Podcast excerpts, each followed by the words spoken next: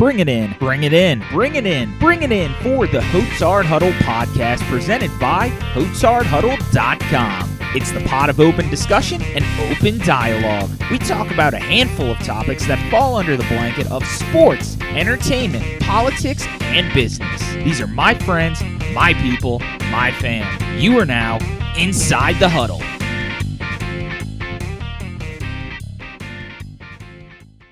Bringing in Michael Hotsard back for another episode of the Hotsard Huddle podcast alongside Matt Labatou, Danny Hillman, episode 48. And, uh, you know, the train just keeps rolling. Well, week seven is in the books of the NFL, gentlemen. And uh, before we get started, you know, what are what are we drinking tonight, boys? What's getting the juices flowing for us tonight? Got some ice cold H2O because I'm a loser and got to be up and get a lot of work done tomorrow. But would rather be drinking a nice uh, a nice beer that you have if you want to share that with everybody. Oh, the Shiner Holiday Cheer, it's back, and I'm so excited. Oh, dude, that So shit excited. is delicious. Absolutely delicious. Danny, what are you drinking? I'm going super soft with a seltzer. Hey, I'll be switching to that midway through. It's all good. Hey, So Nothing wrong with the seltzer game.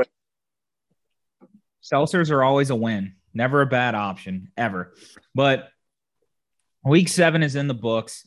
Um, and man, I mean, we had some we had some pretty pretty big stories come out this week, but let's let's start it with uh with a little comedic approach.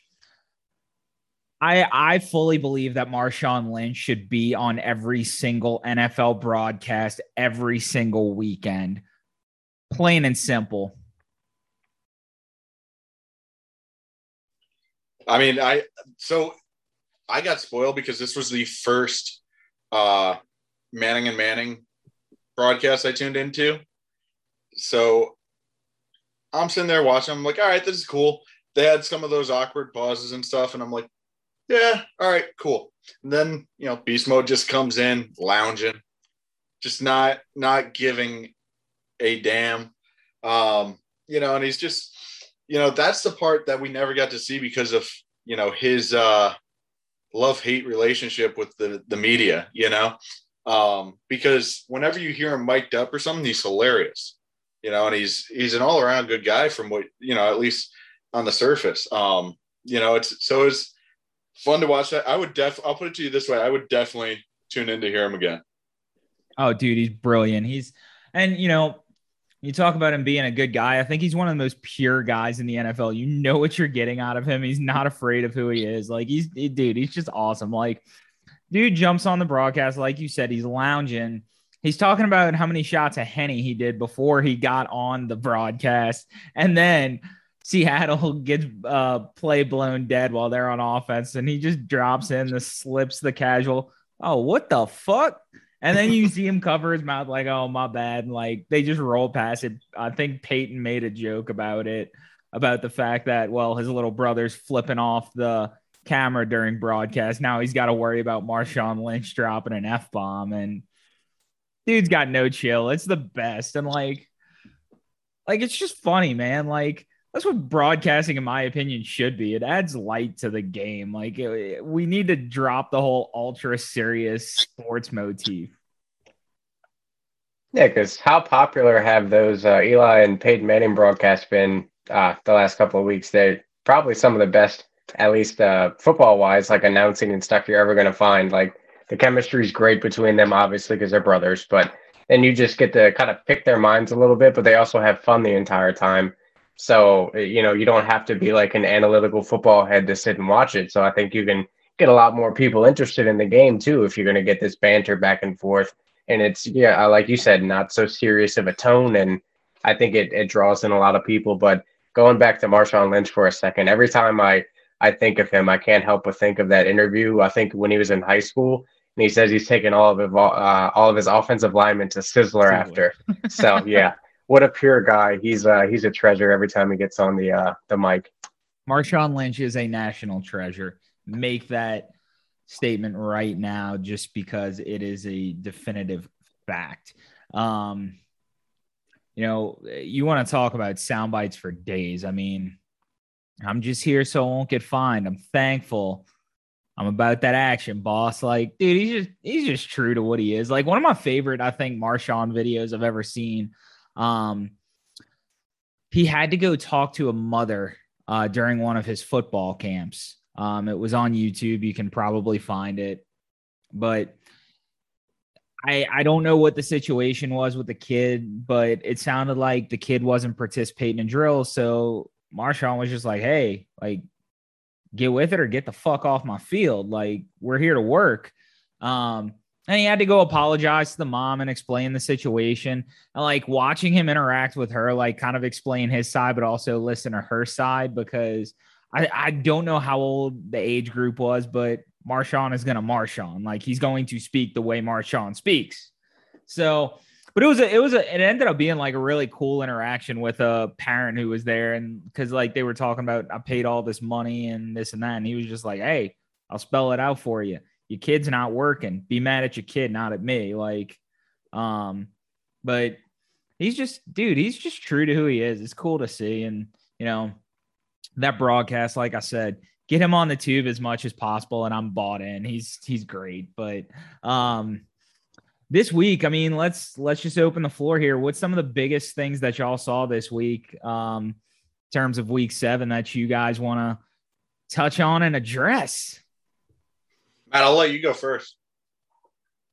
Wow, that's a first. Yeah. yeah so uh, one of the things I'll touch on for sure is is Oakland kind of keeping it rolling, and uh, kind Who's of a Oakland? funny thing with.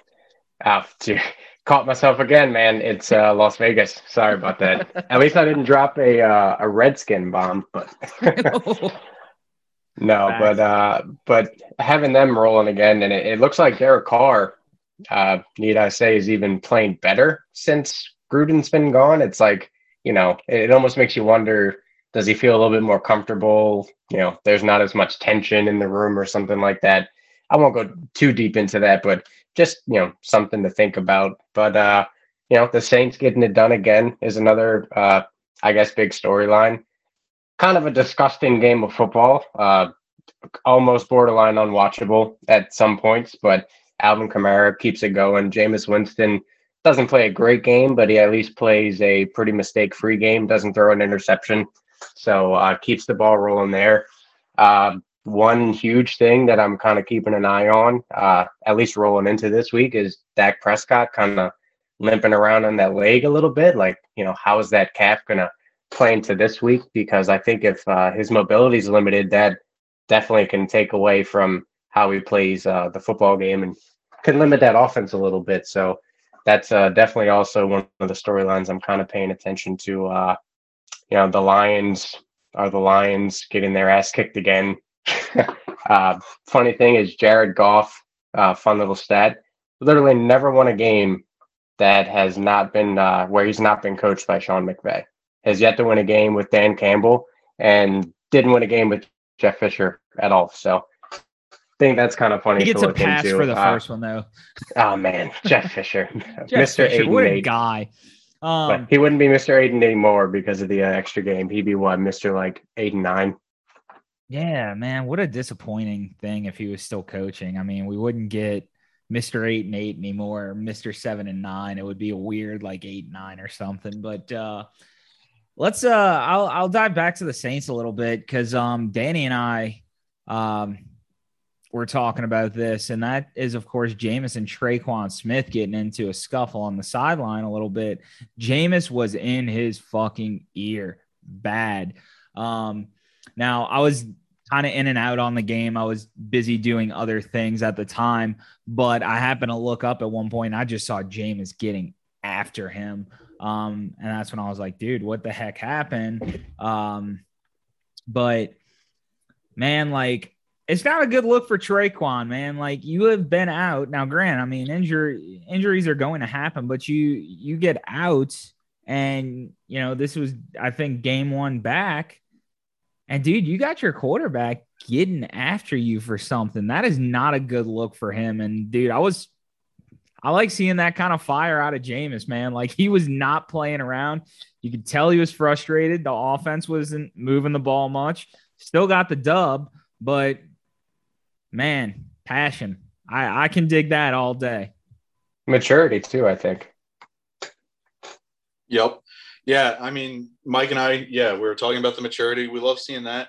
Also, the the other thing, I think I was reading this the other day.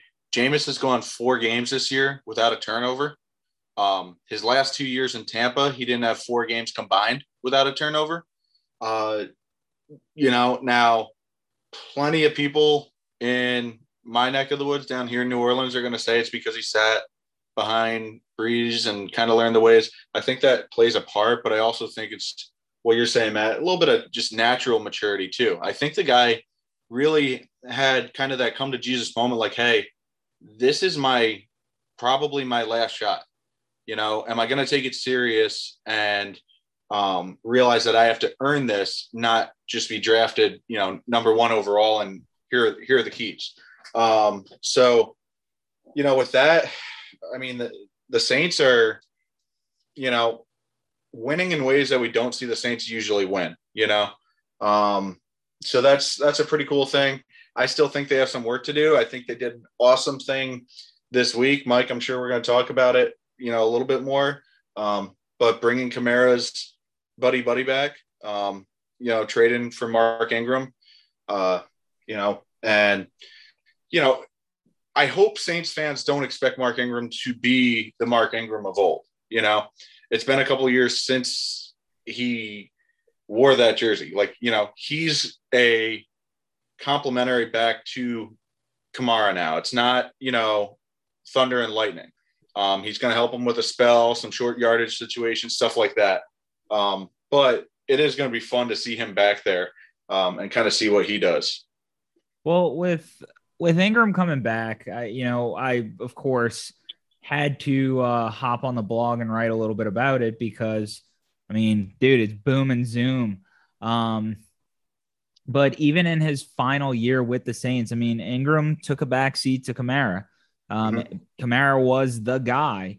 Uh, now, of course, Ingram was productive his final season. I think he still finished 600 yards. I think he had nine touchdowns. I mean, his last three years in New Orleans, the dude put up probably, I think it was around 3,500 all purpose, um, both rushing and receiving. He had 2,000 yard rushing seasons back to back before that 600 before taking that back seat.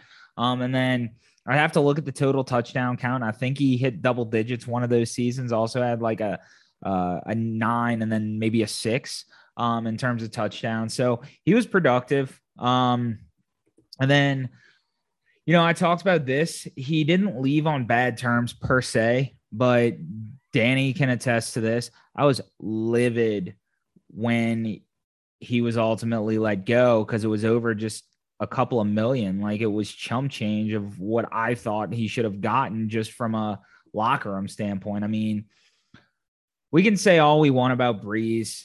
Um, you know, at the time, the locker room guy was Mark Ingram and Cam Jordan, period. Those were the two leaders of the team.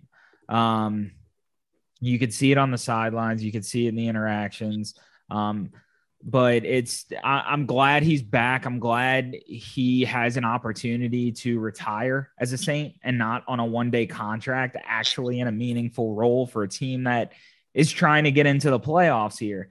Um, so there's a couple of things I'm going to touch on, and I touched on these in the column that I wrote. Number one, get this man the yards he needs in the first game to break Deuce's rushing record. Let his first game back be meaningful. Now he's going to need, um, I think it's 89 or 90 yards. So he would have to have some substantial playing time, but I hope that happens in game one. Like, I hope somehow he just breaks a 60 and then they just feed him. But um, don't know if we'll see that, but that's got to be one of the goals for the Saints, as silly as it is. But make sure he gets his gets that record. He's earned it. He he spent a lot of years in New Orleans, played for a lot of really good New Orleans teams. Um, but it's cool to see him kind of get back into a relevant situation versus being stuck in Houston. Um, and then the the one and only thing that just I'm excited for is having Boom and Zoom back. I mean, when they when he left, he and Alvin Kamara were the best bromance in the NFL. Period. The two of them clowning on sidelines. Um, after every big play, hyping each other up. The relationship they had, like, dude, that was the best part of the Saints. And then hopefully, hopefully, with him being back, because he and Michael Thomas were very close. Hopefully, we get that little trio back. Because one of my favorite clips is when they were playing Get Your Roll On in the dome, and you see Kamara, Ingram, Michael Thomas just getting on the sidelines dancing. I forgot which game it was against. They were beating the shit out of somebody. And you just see them dancing, having a good time on the sidelines. I hope um, when Michael Thomas does come back, he gets back to form. We get a little bit of that trio again, and you know, hopefully puts to bed some of the shit he's been hearing. But um, Mark Ingram being back, there is no negative that is even remotely going to come from this. Yeah, um, excited to see it. I mean, the other, I guess, if it's cool with you, I'll get into the other things I noticed this week. Um, you know, being one, uh, welcome to relevancy and potentially domination for the Cincinnati Bengals. They look really, really good. Um, and it's not they haven't just looked good for one week. You know, they they started out the season. Um, they played a tough schedule. Yeah, and they they handled Baltimore, which at the time of this podcast last week, we were like, hey, Baltimore's, you know, just handling everyone, you know, Chargers and and whatnot. Um, Ja'Marr Chase, the GM's the happiest he could ever be because he looks like the smartest man in the world, choosing Chase. Because when that when he picked him, there's a lot of scrutiny. You know, you were supposed to get Penei Sewell. Um, instead, you get a guy who's probably going to break his former teammate, college teammate's record. You know, Justin Jefferson with rookie receiving yards. Um, and they're fun to watch, both on offense and defense. They really are fun to watch. Um, the other thing is, uh, I'll go out on the limb here. I think if you're the Kansas City Chiefs, it's time to panic. Um, they don't look right, man. And I'm not going to stop pressing the panic meter until, you know, they get, they learn how to play defense. It seems like, you know, Spags, Steve Spagnuolo has them looking lost. Um, and you need Mahomes to get back to form. Um, you can really tell he's pressing, trying to do too much. And it's not just improv. He's trying to do too much right now. He's got to let the game come to him. Um, but the reason why I'm pressing panic is there's no way that roster should ever put up only three points in a game, and I don't care who it's to. Um, there's absolutely no way in the history of football that you should go head to head with the Titans and Derrick Henry runs out of that stadium with one more touchdown pass than Patrick Mahomes. Um, so, you know, it's it's one of those things where, you know, hey, I'm not saying like, you know, we have to sit there and chalk them up to not making the playoffs. I'm not saying that at all. But when we started this season, that was the Chiefs division, and everyone else was just supposed to fall in line. You know, it's supposed to be the Chiefs as the one or two seed.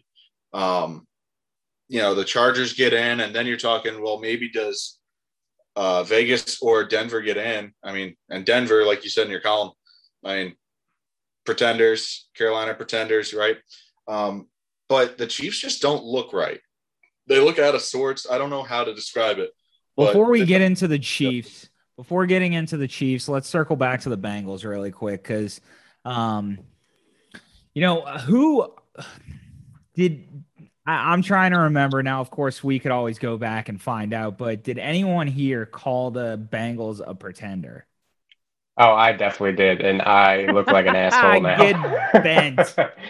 Man, I, I, they look fantastic. I'm just gonna put my foot right in my mouth. Uh, their defense looks at least middle of the road, uh, which is you know if you have a great offense or at least a good offense that can you can definitely get away with at least having an average defense and their rush defense is actually pretty damn good. They they contain the running back well. It's just a secondary that's a little shaky, but they got Jessie Bates back there. Uh, he's a pretty good safety, but dude, it's like good luck stopping that offense. I was afraid uh, of that offensive line, but it's holding up, you know, pretty well or, or good enough to keep Joe Burrow upright. And uh, as Danny was alluding to with Ja'Marr Chase, like first off, I love Ja'Marr Chase because I'm an LSU guy, but like for last week, fuck Ja'Marr Chase because he's the sole reason why I lost my fantasy matchup. That You're also had, a Rummel guy too. I am, and I went to Rummel, so a little bit of a, a closer tie there, but he had just enough points with like uh, yardage with 201, which is insane to think a rookie's putting up 201 yards in a football game. But uh, Well, but yeah, that that offense is, is 65 loaded. of that came after three broken tackles. Uh, Did you? Um, I every time I see that play, I, I it it's almost unbelievable. Just like how in the hell do three professional defensive players just not make what seemingly look like a, a pretty routine tackle? It was a third and two slant. It was a Yeah, third and and, two and slant. he and he takes it to the house, and, and I mean you can't discredit Chase because he got out of it. Uh, so, and then you have Tee Higgins who is a gigantic monster, and then you have uh, Boyd on the other end who's Mister Reliable, and CJ Well- Uzomah catching you know all these passes now. It's it's really opened things up now. Circling back to draft, so obviously everyone was kind of talking about uh Bengals taking um Penei uh, Sewell. So the problem that I think a lot of people forgot too is Bengals did some work in the offseason. Now it wasn't anything sexy. It wasn't any um offensive linemen who are you're like, oh, they're going after, you know, all pro free agents. No, but they did address with a couple of filler guys. Um, and it's worked out. But, you know, one of the things that constantly got talked about when they did eventually go with Ja'Marr Chase was, well, now Burrow has someone who can come in and they're comfortable with one another right away. And I mean, dude, he they are not missing a fucking beat right now. Um, you know, the talk has not just been, oh, is Ja'Marr Chase not only the definitive offensive rookie of the year, he might be the best receiver in the NFL. Like people are legitimately seven weeks in already screaming that. And I don't think it's a stretch. Um, you know, they're talking about this being the best rookie season for a receiver since Randy Moss. So he's in very good company right now. But going back to the Bengals, um, you know, they have a close win against the Vikings, close uh, or a close loss against the Bears. They, I mean, beat the Steelers by 14. They have a close game against the Jags, a close game against the Packers in which they lost, and then the last two weeks, I mean, absolutely steamrolled the Lions and then the Ravens. So they've had a relatively tight schedule with some pretty good teams, and to come out on that five and two, um, looking you know ahead, the schedule's still pretty difficult. So, um, but I don't think they're a pretender. Um, and I think they are very much in the conversation for a potential contender in the AFC. And I, I, I talked about that because, like Danny mentioned, Chiefs don't look too damn hot right now. Now, I'm not going to hit panic. I've I talked about that in my column this week. I'm not ready to hit panic yet. It's still Patrick Mahomes. It's still the Chiefs. It's still Andy Reid, but I'm getting there. Um, and when I say getting there, in the same breath, I also said in that column, if they go the next one and four and they end up being whatever that is, I'm probably still going to say, oh, it's still Patrick Mahomes. It's just one of those situations where it's hard to ever really count them out. Um, but the big thing that's just kind of interesting about all this is Patrick Mahomes is facing the least amount of pressure, so to speak, he's ever faced in his career as a starter thus far. Um, and that could be a number of things. You know, he's leaving the pocket quickly. Um, he might be overconfident and just throw getting all willy nilly throwing and getting pass happy going the Brett Favre route, but he's turning it over a lot. Um, so I, it's hard to pinpoint what exactly is happening, but again, I'm still not even ready to go above a five on the panic meter. There's still a lot of football left, and it's still Patrick Mahomes. Yeah, but you're at a zero on the panic meter to start the season. You, you get what I'm saying? Like that's that's kind of what I'm hitting home with. Um, the other thing I want to add too, can you guys ever think of a season where both the offensive and rookie and defensive rookie of the year favorites also have a legitimate shot at offensive player of the year and defensive player of the year in the same season? It's a great point. I mean, it's and it's at, and no, I can't I can't recall anything. Mike. I had to finish stuffing Pringles in my face, but no, I mean, now who are you referring to with defensive uh, rookie? Are you talking Parsons? Trevon. Oh, Diggs all the way, man. Isn't he in year two? Ah, he's right. Is he He's in really? Year two. He's a, ah, just uh, Yeah, second dude. year. I But was I like, mean- what are you talking about? Well- you think well, Parsons yeah. wins it over Diggs? Well, then, yeah, I was talking Micah Parsons. So We were trying No, to that we were trying to happen trick you. unless- unless Diggs falls off the face of the earth and then Parsons uh, decides to go freaking Myles Garrett route and pressure the quarterback 90 times this year. So Hey man, if Ben Simmons can win Rookie of the Year, yeah, so can Trevon Diggs. yeah. Ben Simmons can do it. Anything is possible. I, I, uh, I confused Trevon with Asante Samuel and uh, what's his name? The other kid, Surtain. Surtain. Yeah. So Everybody gets one. that's Well, my bad. There's your flub of the week from Danny. Um, Panicking at the Chiefs. Uh, so going back to the Chiefs for for just a second to wrap that up. Uh, the one thing, uh, so the offense concerns me obviously because they look kind of out of out of rhythm.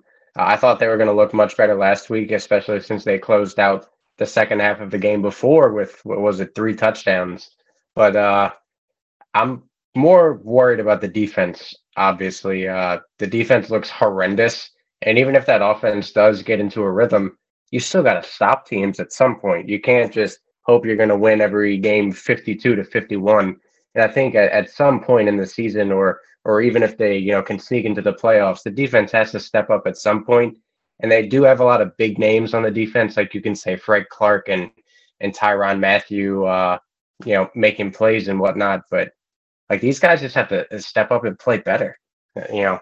And it's only gonna the offense can only do so much. Uh, we can say it's Patrick Mahomes, and and sure he could end up throwing 30 touchdowns between now and the end of the season, but that defense has to, to play better. Well, I think the the big issue they're facing cohesively as a unit now is well, the defense has had the luxury of playing next to an offense who can just score at will, who can get out ahead. So the defense was limited to situational football. Now they're having to keep them in tighter games. They're having to keep them in games. And I mean, when you're the Chiefs heading into the you know third or fourth quarter and you only have single digits, that's not what that team's used to. Um, so it's it's interesting. I mean, again, I think they end up figuring it out. I think they end up making everyone kind of look silly by the end of this. But we will see. Um, if you had to put a number on the panic meter, then I already gave mine with a three. But uh, what about you guys? I mean, where where would you put your panic meter for the Chiefs right now? I'm probably at a seven. You know, I, I think it's it's fair enough to to put it at a seven because it's it's not like it's week two, week three. We're starting to get into you know almost to the middle of the season, and you're still having these games where you just sputter along, and the you know the offense can't get it ready. And sure, we can keep saying, oh, they're going to figure it out, but one week they they actually have to put it all together and figure it out, and we haven't really seen that yet. So you know, we're we're getting towards the middle of the season. Panic meter starting to get kind of high for me. Uh, you know, I, I'm not necessarily sold that they will figure it out. So, uh, what do you guys think? Um, I mean, yeah, I'm I'm probably like a a seven or an eight, um, closer to eight. Um, they'll get. They should. I'll tell you this: it's a ten if they lose this week to the Giants. There's there's absolutely no reason to lose that game. Um, Oh come on, Daniel Jones. Daniel Jones can not. throw the ball. He's a great quarterback. But after that, I mean, your next three games are the Packers, the Raiders, and the Cowboys. Um, you already have a pretty rough record, and all three of those you need to compete with. After that, Denver, then you see the Raiders again. But with Denver, divisional opponents, all all bets are off, right? Um, Chargers, Steelers, Bengals, we mentioned them. Um, Broncos, Niners, Cardinals, Vikings. I mean, these guys are going through the gauntlet. Um, that would be a tough, you know, if it was last year's Chiefs, it would still be a tough schedule. Um, that's kind of why the the panic's going everywhere for me. You know, um, it's just absolutely insane. Um, but I don't know, probably an eight, maybe a nine. If they lose to the Giants, it's twelve.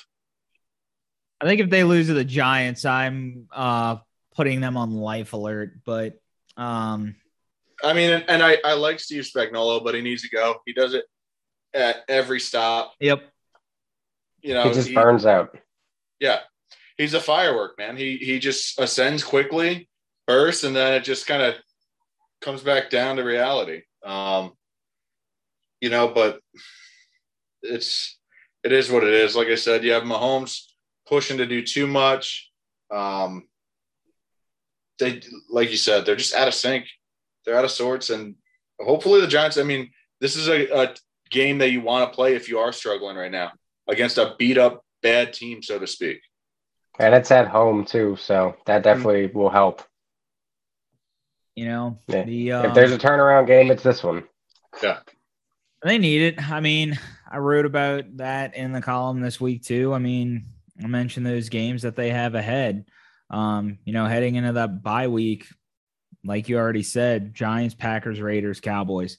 It's not a good four game stretch for a struggling team. Um, and even if they end up being four and seven heading into that bye, I'm probably still not hitting above a six on the panic meter, but um they they need to figure it out. And I, I think if they are going to, this has got to be the week to do it with the Giants. I mean, I If think y'all hit the nail. If they're four and seven, do they make the playoffs?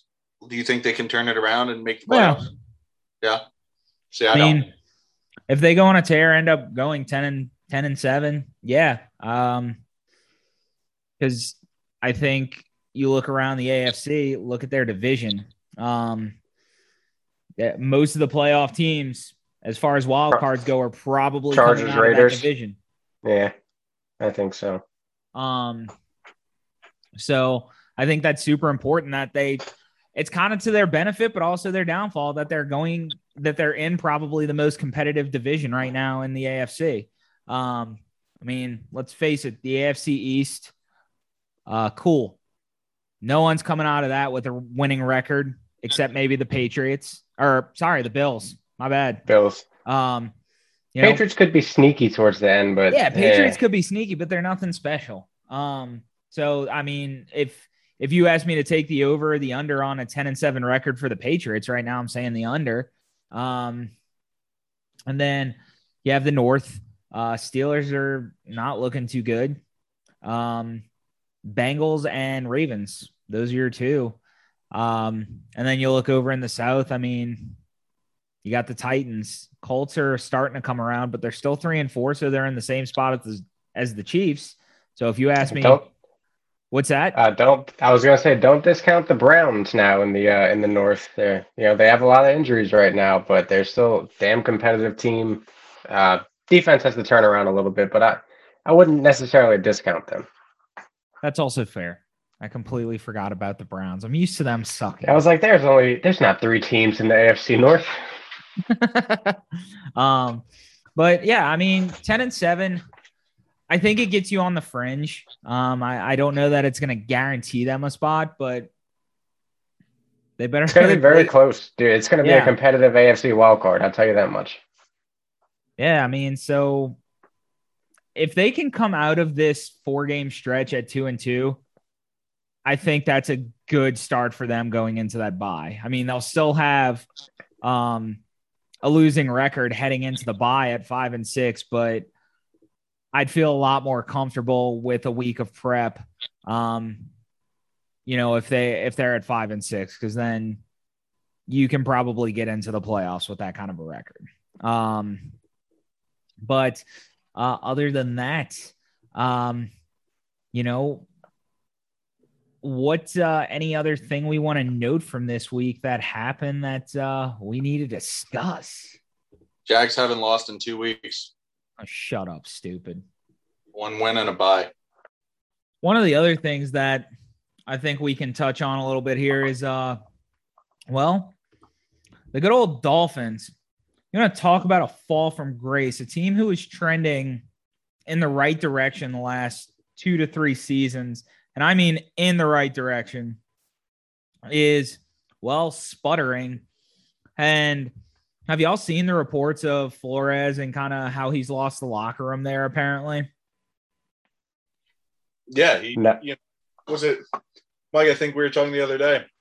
He tried to bring that Belichick style, and there's only one way. That's Belichick. You know. It's so it can rub people the wrong way and and you're kind of starting to see that it's it's wearing out on people and and i think you can only have that kind of you know hard ass attitude and philosophy if you're winning games because then guys will buy into it and you know you'll you'll deal with that kind of crap if you're winning but if you're you know one in whatever i think they're one in six now and last year they came close but didn't quite get over the brink it, it wears on people thin and these are professional athletes they're guys that get paid millions of dollars and go home to their wife and kids afterwards. They don't need to, you know, catch all this crap from a coach necessarily. And if the locker room doesn't buy in, you'll you'll be out of there. Well, you know, the one of the things that got talked about in some of the reports that I've read, and it's kind of ironic because Danny and I talked about this a lot last season. We were we were basically screaming about how he's found some sort of magic button with the quarterback rotation, which is kind of unheard of because Fitzy would come in the middle of a game, save them, um, make that happen. And then in the same breath, they were kind of rotating between him and Tua, and it was working. And come to find out, well, that pissed a lot of players off. They, they were not okay with the fact that there was this quarterback carousel. And, you know, the obvious cliche that we can bring up is, of course, if you have two quarterbacks, you don't have a quarterback. Um, I think that's the cliche that's been used, God, for ever, I guess. Um, but rubbed people the wrong way. And now the Dolphins are sitting at one and six. And I guess the truth is starting to fly out about how players feel. And, you know, I talked about it in my column. Danny just mentioned it. You bring that yeah. Belichick style. If yeah. it's not winning, you are going to be the scapegoat every single time. Yeah, and the other thing is too. I mean, you ever want to sour uh, a locker room? Take one of your star players and not pay him when he's deserved. You know, with Xavier Howard, um, you know that just adds to it. So, um, you know, that's the one thing that I guess, Mike, you will let me talk about. You know, that absolutely ruined the only good team the Jags have had in the last 10 years is, you know, treating players like they're just meat, so to speak, like they're replaceable, um, you know, and they don't matter. The other thing, too, is don't discount how much of a locker room presence Fitzy was. You know, that guy's liked literally everywhere he goes even with the quarterback carousel, I think it helped a lot having someone like him probably being the cooler, you know, like, hey guys, let's let's buy in. Come on. Because he's gone and so's the momentum, you know. On the flip side of that, so Falcons get the win. They're three and three. And uh I mean, it's the Falcons they're probably going to finish around 500 because that's what they do. And well, they have the last four weeks um, after being curb stomped by the Eagles and Bucks in week one and two. Well, the Falcons are three and one in their last four with wins against the Giants, a close one to uh, good old Washington football team, win against the Jets, and a win against the Dolphins. And then they play the Panthers this week. So maybe this is the toilet bowl of the NFC South this week. Um, but one of the things that they finally realized they have is the guy they drafted in the first fucking round, and that's Kyle Pitts, who, well, as a fantasy owner and uh, someone who has Kyle Pitts in just about every league, about goddamn time you drafted someone, you drafted a tight end in the first five picks, and he was almost non existent. Matt Ryan wasn't even really looking his way in the first couple of weeks of the season. Now they have been. He's put up he's put up some big games. He just finished this week with 163 yards. So I think they've finally figured out how to get their guy, uh, their top tier draft pick, the damn ball. Um, but the Falcons are going to Falcon, I guess. And the the craziest part about Kyle Pitts earlier earlier in the season is he was running a route on like ninety percent or or high uh, upper eighty percent of every play he was on. So it's not like he's not running routes and he's they're trying to use them to block or something like that. He literally just wasn't getting looked at at all. And now over the last uh, the last couple games, he's you know kind of catching fire. And when you just look at this man play, he looks like a man amongst boys with Dude, these corners freak. and and he's just making one-handed catches along the sideline and when he runs it just it looks everything looks effortless for him. It's it's crazy to me that that he's uh the size he is and can move and just that catch radius he has is unbelievable. Kind of looks like calvin johnson to me in all honesty. Reminds me of the the way he can use his body to kind of box out get the ball and and just the way he makes everything look so smooth on the field. Uh, and another crazy thing about uh, Pitts is the way they've kind of shifted his usage around these last couple of weeks. He's running, it's like 30% out of the slot. He's running some plays out wide. He's running some plays uh, inside at the tight end position. So they're really just using him as a chess piece, and and they should be because he is an absolute weapon uh, against any kind of defense. Because who the hell can cover the guy? Uh, linebackers that are big enough to be able to hold him up aren't fast enough guys that are fast enough aren't big enough. It's just you know pick your poison with him. Uh, his usage is has been off the charts because he's he's a fantastic talent. It's great to see that they're actually using him. Uh, you know, we'll see what this Falcons team can do. It's it's got a little bit of that veteran leadership, uh, especially with Matt Ryan, uh, first year head coach. So we'll see if he can kind of give it maybe give the team some juice that I was looking for. And I don't know what the hell he's feeding Cordarrelle Patterson, but you know, is this who Patterson was supposed to be all along? And he just finally figured him out because, good Lord, he's having, you know, an incredible season. It's, you know, it was funny because um, with Cordarrelle Patterson, so earlier in the season, I saw he was starting, and this will kind of segue, I guess, into our fantasy talk here, but um, I was playing against somebody who started him, and I'm like, why? What, what the fuck? But, um, I mean, this year he's got. I mean, he's been the all-purpose guy for him. He's got 230 yards on the ground. He's got nearly 300 in the air, and he's got six touchdowns. He's just kind of doing everything, and that's on top of uh, him being a great special teams player. So it's it's it's interesting to see how they've used him um, in the unique ways they have. I mean, one of the guys that was interesting was Mike Davis he was supposed to kind of be a bell cow for them. And uh, well, that's not really happening. So um he's getting it, no touches now. Yeah, I mean, move over, but uh, let's uh, let's go ahead and dive into the fantasy part of this. Of course, our favorite part. Um, Danny, first and foremost, let's hear it.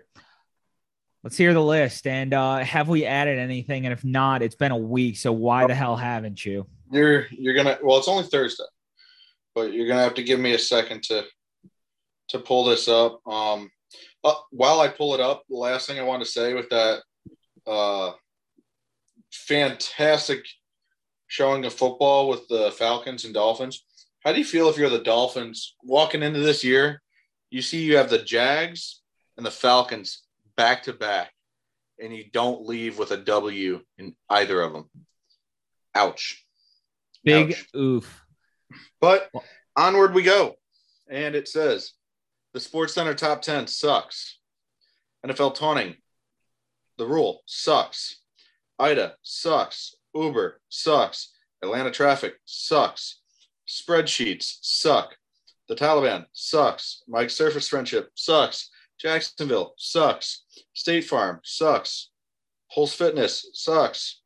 WWE sucks. Andrew Cuomo sucks. Ryan Soche's free agent budget spending this year sucks. Taysom Hill sucks. Urban Meyer sucks. And the last one that we've added, which is also agreed upon by the great Mike Leach, candy corn sucks. I'm not going to Speaking saying- of, let's take a moment to talk about candy corn again. So, Mike Leach, the national treasure, Mike Leach said Mhm. candy corn sucks. Therefore, it is now a fact and and a law.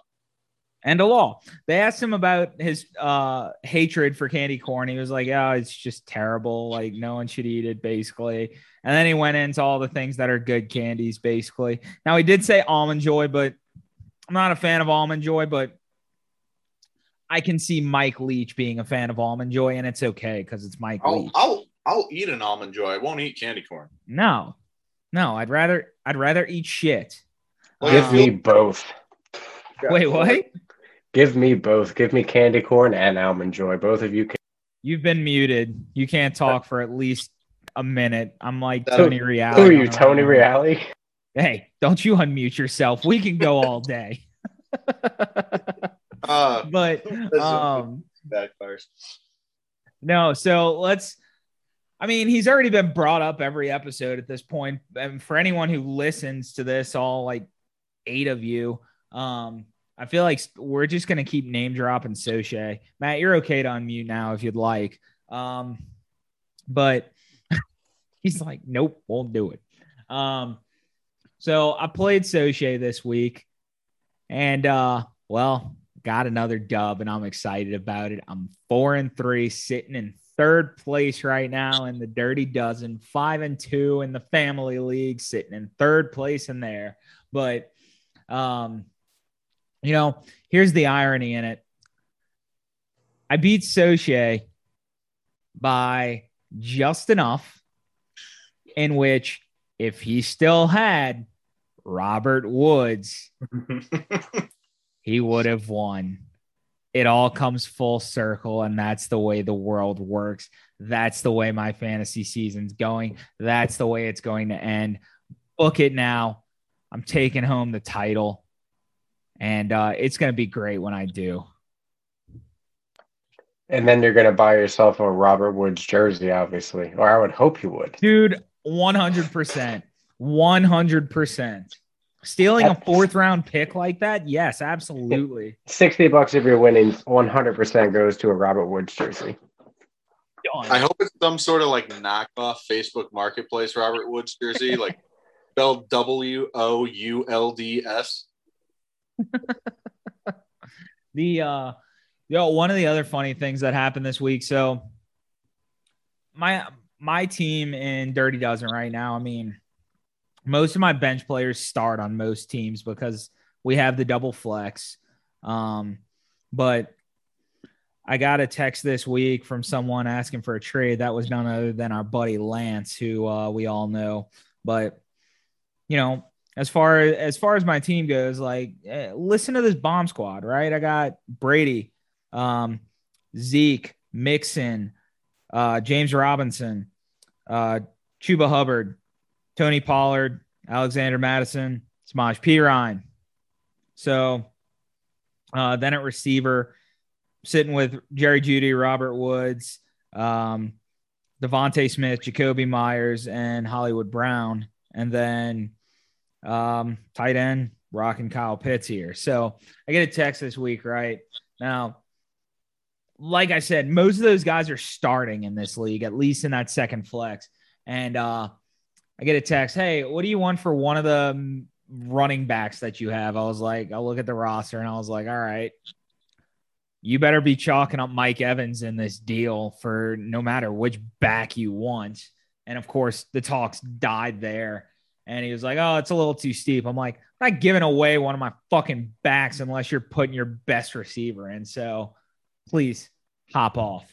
Um, but that's the way it works, man. Like, it's so funny. I, I think fantasy football trading is just so jaded in this damn league now because there's been so many cases of people just getting bent over a barrel on the trade and it being an unfair deal. So now that's what people expect. So whenever people come to me and are like, "Hey, I want to make a trade," I'm like, "All right, cool. Well, if you want one of my top dogs, you're giving up a top dog in return. Like, I'm not about to trade you an RB one without getting a wide receiver one. It's not happening." And there better be more as part of that deal because running backs are infinitely more valuable. Thanks for coming to my TED talk. Yeah, who do you think you are, uh, Bill Belichick? Yes. Yes. Of fantasy, yes. Life after Brady sucked. Life after destroying people has sucked. Uh, but going into fantasy, so over the last three weeks, I put up a little over, it's a half point PPR. I put up a little over 400 points in the past three weeks combined. Still went one and two. So, yeah, it, it's going lovely. Like I alluded to earlier, Ja'Marr Chase dropping like damn near 40 points. And I want to point out two weeks before that, I went up against Tom Brady in both of my paid leagues. And in one league, it was Tom Brady and Davante Adams when Davante went nuclear. So I, I'm just, if you need your player to go off, make sure he's playing against me that week in one of my fantasy leagues. I can guarantee he'll drop 50 points easily. Yeah, the the other thing that I I want to see, um, we kind of saw it with the um, Mark Ingram trade. You know, is there going to be any uh, any trades that have significant fantasy impact? You know, Marlon Mack's a name that gets thrown around a lot um, for the trade deadline, going somewhere um, like the Niners or uh, the Chiefs. You know, somewhere where you know you could all of a sudden he goes from 3.2 a game to you know 8.6 you know and he's sure. relevant facing bye weeks. So I'm interested to see if anything happens between now and the November 2nd deadline that puts it at Tuesday, right? Um, you know, the other thing is, speaking of trades, Mike, I think Soche has the only trade in the league so far this year, right? Believe so.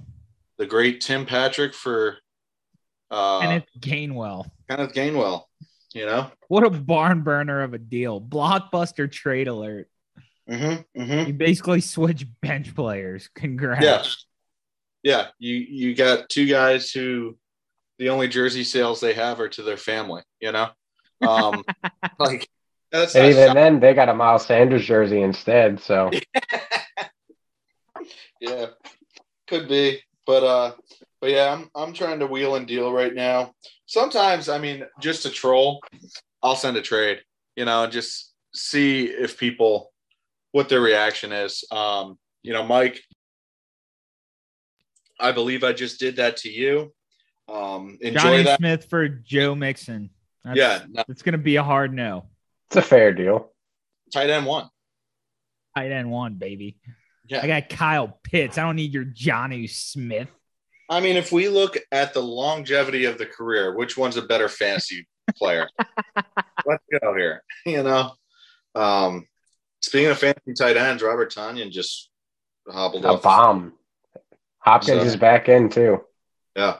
Um, but no, it's you know, I, I like sending out the trades. I wish our league did more trades, but I think it's because we none um, of us trust each other. Exactly. Exactly. And we're all very familiar with each other too. You know? Um, so when Mike sends me a trade, even if it looks fair, I'm like, all right, what's his angle? like what's I feel like you what, never see too many trades in fantasy leagues. I feel like they're they're getting tough to come by. My so I'm in a, a keeper league where you keep three players each year. Um, and it's a fun league. There's only four bench spots, so it's a very Oh wow. Right? Yeah. Um, but uh towards the end of the year, you start seeing some trades. You know, um, Sell offs and, and kind of tanking for next year. yeah, like hey, let me get this guy who may get maybe hurt. Like Saquon, I think got traded last year um, for a guy who is somewhat relevant, and you know, you treat it as such. You know, like hey, if if you're giving away a guy like Saquon to try and win this year, it may suck for who you're going against this year, but you know, it is what it is. next year, Yeah. yeah. um, which is pretty much why and how I have both Derrick Henry and Alvin Kamara in that league. Um, so that's fun. Uh, but but yeah, that's what I want to see with fantasy. Who who would you say is the biggest fantasy surprise that we haven't mentioned? Like we've mentioned Cordarrelle, we've mentioned Ja'Marr. Who who's the unsung hero? The guy that Um, is on my roster right now. And that's Hollywood Brown. Yeah, I mean, he's been, dude, he's had a he- good year. That he could have uh, had an even better year if he didn't have all those drops. He'd be the he'd be the wide receiver one if he didn't drop 173 yards of three touchdowns that Yep. week. Um, but no, dude. I mean, I took him. Shit, man. I took him. Let's see, 125th overall. He's the fifth. He's the fifth best receiver in fantasy, and this is in Mhm. half point PPR, um, mind you. But I mean, dude, he's been 16, 20, 7, 17, 29, 5, 16. So he'll have his bust weeks, but dude, I mean, he's getting so much volume and he and Lamar Jackson have really found um a legitimate connection. So I mean, dude, he's been great. And then, um, like, honestly, what's kind of surprising is some of the guys that are further down more so than anything, too, um, in terms of receivers. Because, I mean, Tyreek Hill's still up there, Davante Adams up there, Deebo's up there, Evans, Metcalf, obviously Kupp and Chase one and two. Um, but you know, Jefferson slid pretty far down. I mean, he's 15. Um, you know, right in front of uh Robert Woods, of course, who, you know, I took on the waiver wire. Um, good old Bobby Trees. Diggs isn't having the year that everyone thought. Like I thought I was slapping myself the number of times I passed on him.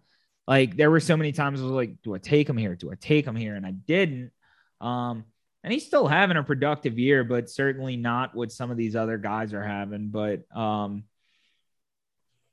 yeah, I mean, I think the biggest receiver surprise probably is Hollywood Brown. Yeah, Mike Williams. Mike, Mike- Williams is another one. Um, for me, I guess specifically to my team, um, my running back surprise because Mike, you remember my with where I was in the draft order. Um, I think I was like seventh or eighth, which is in a snake draft, fantasy purgatory, um, for a twelve team league. So I went wide receiver for both picks. I went Adams and D Hop, and I just had to piece together my running backs. Um, drafted good old Lenny Fournette. You know, um, I forget what round. I'll take a look. Uh, and You everyone, took him 80th overall. yeah, and everyone gave me flack for it, be saying, uh, you know, hey, great, you drafted the Bucks backup running back. Um, but I drafted him kind of seeing how last season ended, rather He was than their playoff guy. yeah. Um, and you figured that was going to carry over. Also, thanks to Soche, I do have his handcuff, um, Ronald Jones. So that's fun too. Um, not quite the Robert Woods waiver wire transaction, but I mean, hey, if you're just going to hand it over, you know, I don't know, just hand it over. Well, um, you know, something I want to mention on uh, Leonard Fournette too. Did y'all happen to see the video of him mic'd up as he gets hit? Yeah. Dude, he laughs. He giggles whenever people tackle him while playing. It's the funniest fucking thing I have ever seen. Like he um y'all remember the play? I think it was this past week. He absolutely demolished someone and trucked him right at the line of scrimmage to get like a six yard gain. He's laughing as he's trucking through him. And then, like, anytime he takes a hit, he's giggling. Like, it's one of the like best things I've ever heard. It's like you do something. We've all had those like backyard football moments where like you make a great juke on somebody, but you can't contain yourself. So you're laughing as it happens. He's just doing that every play, every time he takes yeah. a hit. It's great. Yeah. Um, but, he's he's been my my pleasant surprise. Uh, pretty happy with Jaylen Waddle the last couple weeks. Thank you, Jaylen. Keep getting in the end zone. Um, but how about Jonathan Taylor? Yeah, but Taylor, either you were a complete, you were in love with him going into the draft, or you hated him. And I was, I wanted him so bad, and I think he got drafted like the pick before me. Um, Damn, Randall Cobb, two touchdowns. Let's go. Take that, Brandon, and your spreadsheet. Where was Cobb on the spreadsheet? Dude, put that in the group right now. We got to know where was Cobb on the spreadsheet. Yeah, but, but because of the injuries and stuff, I'm probably going to lose this week, which sucks. But oh well.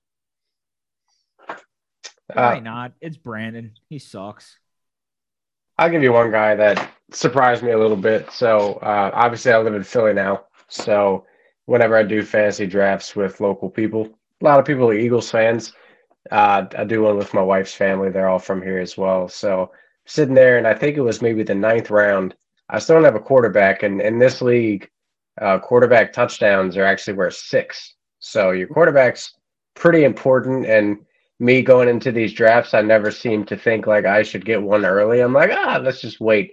And then good old Jalen Hurts is sitting there, and I'm like, well, you know, I think he could be a stud. The last time I kind of reached on a quarterback like that was Josh Allen the year he popped off. So I said, ah, let's go ahead and give him a try. And I think he's like QB two, QB three this year in fantasy. So he's been quite the pleasant surprise. I thought he'd be good, but uh, I didn't think he'd be, you know, this good in fantasy. He's, he's kind of putting up like 20 plus points every week. I won't say he's a good NFL quarterback. Uh, he's probably got a chance of getting benched at some point, maybe. Blake Bortles. He's Blake Bortles. Great fantasy just, quarterback, nothing more. Right, he throws so many balls in just like the dirt, and he short hops them, and then he's he doesn't hit you know these open receivers, and it almost reminds me, when this is going to be a fantasy throwback of uh, Tim Tebow, because I yeah. had him actually for a stretch in, in one year for fantasy because I think I had somebody that got hurt. Dude, he would have 0.8 points going into halftime, and then after halftime, he finishes the game with 24 points. Like, how in God's name did you end up getting all those points in one half of football? well, I think you just answer your own question asking how in God's name. I mean, that is it's correct. God himself steps on the field and he is Tim Tebow. But so but yeah, I'll, I'll go with Hurts. I mean, I'm pretty happy about this. I'm not really completely surprised, but I am happy that I have the QB one right now. And that is, of course, the ageless wonder that is Tom Brady, baby. Like I still how can't get over how many people passed on him, and he's just sitting there, and I take him 92nd overall. I'm like, all right, cool, give him to me. But I mean, hey, I will take it. And then, uh, you know, it's funny because um, Melissa does this thing in the fantasy league, which y'all are obviously a part of. She will not take anyone but Tom Brady in the first round. Like the year that someone takes Tom Brady above her just to troll her, she will probably trade her next two picks for Tom Brady. I just discovered my next strategy next year. Got it. Cool. Cold War in my house. well, yeah, Now, knowing your luck, I guarantee you that uh Melissa will have the first overall pick next year. we could draw names out of a hat. It's guaranteed to happen. But yeah, I mean Brady. That's what's wild. That's why I don't understand, and I never will understand taking quarterbacks early in the draft because it happens every year. People reach on the guys like Mahomes, Lamar, and at the end of the day, you can have you can play the matchup game and still get 20 something points out of your quarterback. So fill the other positions. Like I just don't understand it. So one thing I like to do, um, and I did it in our league this year quite a bit. Um, you saw it, Mike, is if there's I, I like initiating the run. So what I mean by that is like from where I was picked, if I knew that I was drafting eighth overall, so you know I had what another eight picks until I drafted again um, with the snake, something like that. You know, um, boom, you know, draft Josh Allen. All of a sudden, little run of quarterbacks. The guy that I wanted to get at that point is still there. Um, typically, I only do it if there's like three guys I can't decide. Like, all right, let me take this guy, scare people. Here's the run, and go. Um, you know, so I, for me, I have Josh Allen and Matt Stafford. Um, got Stafford towards the end. I'll probably use him as trade bait because, well, he's putting up great numbers. So, um, and if not, it's not a bad insurance policy. So, it uh, it is what it is. Um, you know, the waiver wires are. I don't know that I've ever seen it in our league, Mike, where it's half and half. Like half the guys have cash, half don't. I don't. You know? No, you don't. Um, I think I went after uh Chuba Hubbard, and uh I will stand by that.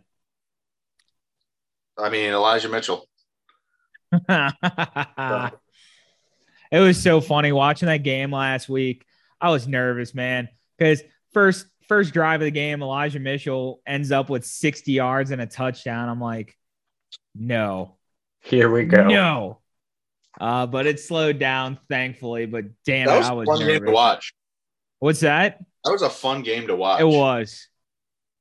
But um yeah, fantasy man. It's in full swing and I'm here for it because, you know, I like being third right now and uh being projected to finish second. I keep bouncing between second and first, so I'll take it. I'm doing well.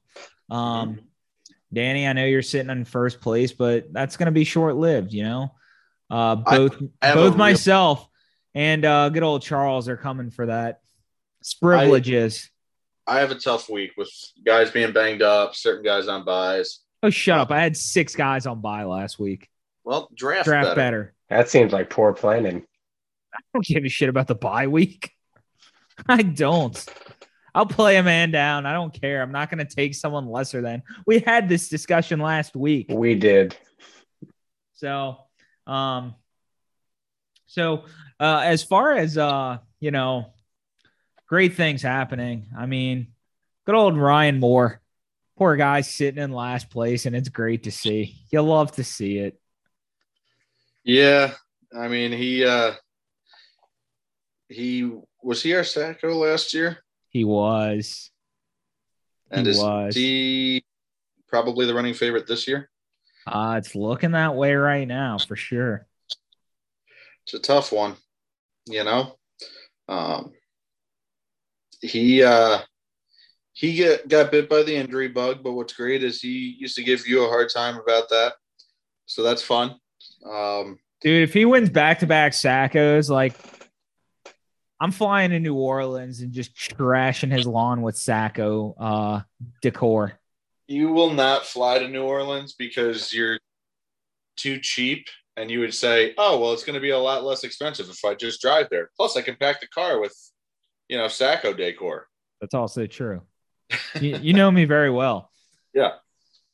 But uh yeah, other than that, I mean, well, as we sit here watching this Packers Cardinals game unfold, Packers looking like they're going to get a win, and I'm kicking myself for not taking them in the weekly picks this week. As you know, I desperately need wins right now. Um, sitting at 15, 19, and one, not happy about it. I had a good week last week.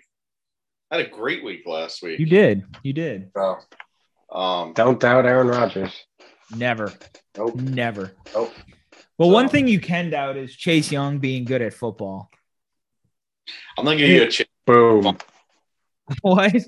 I'm gonna give you a Chase Young Funko for Christmas. Please don't. I'll burn it. I'm doing it.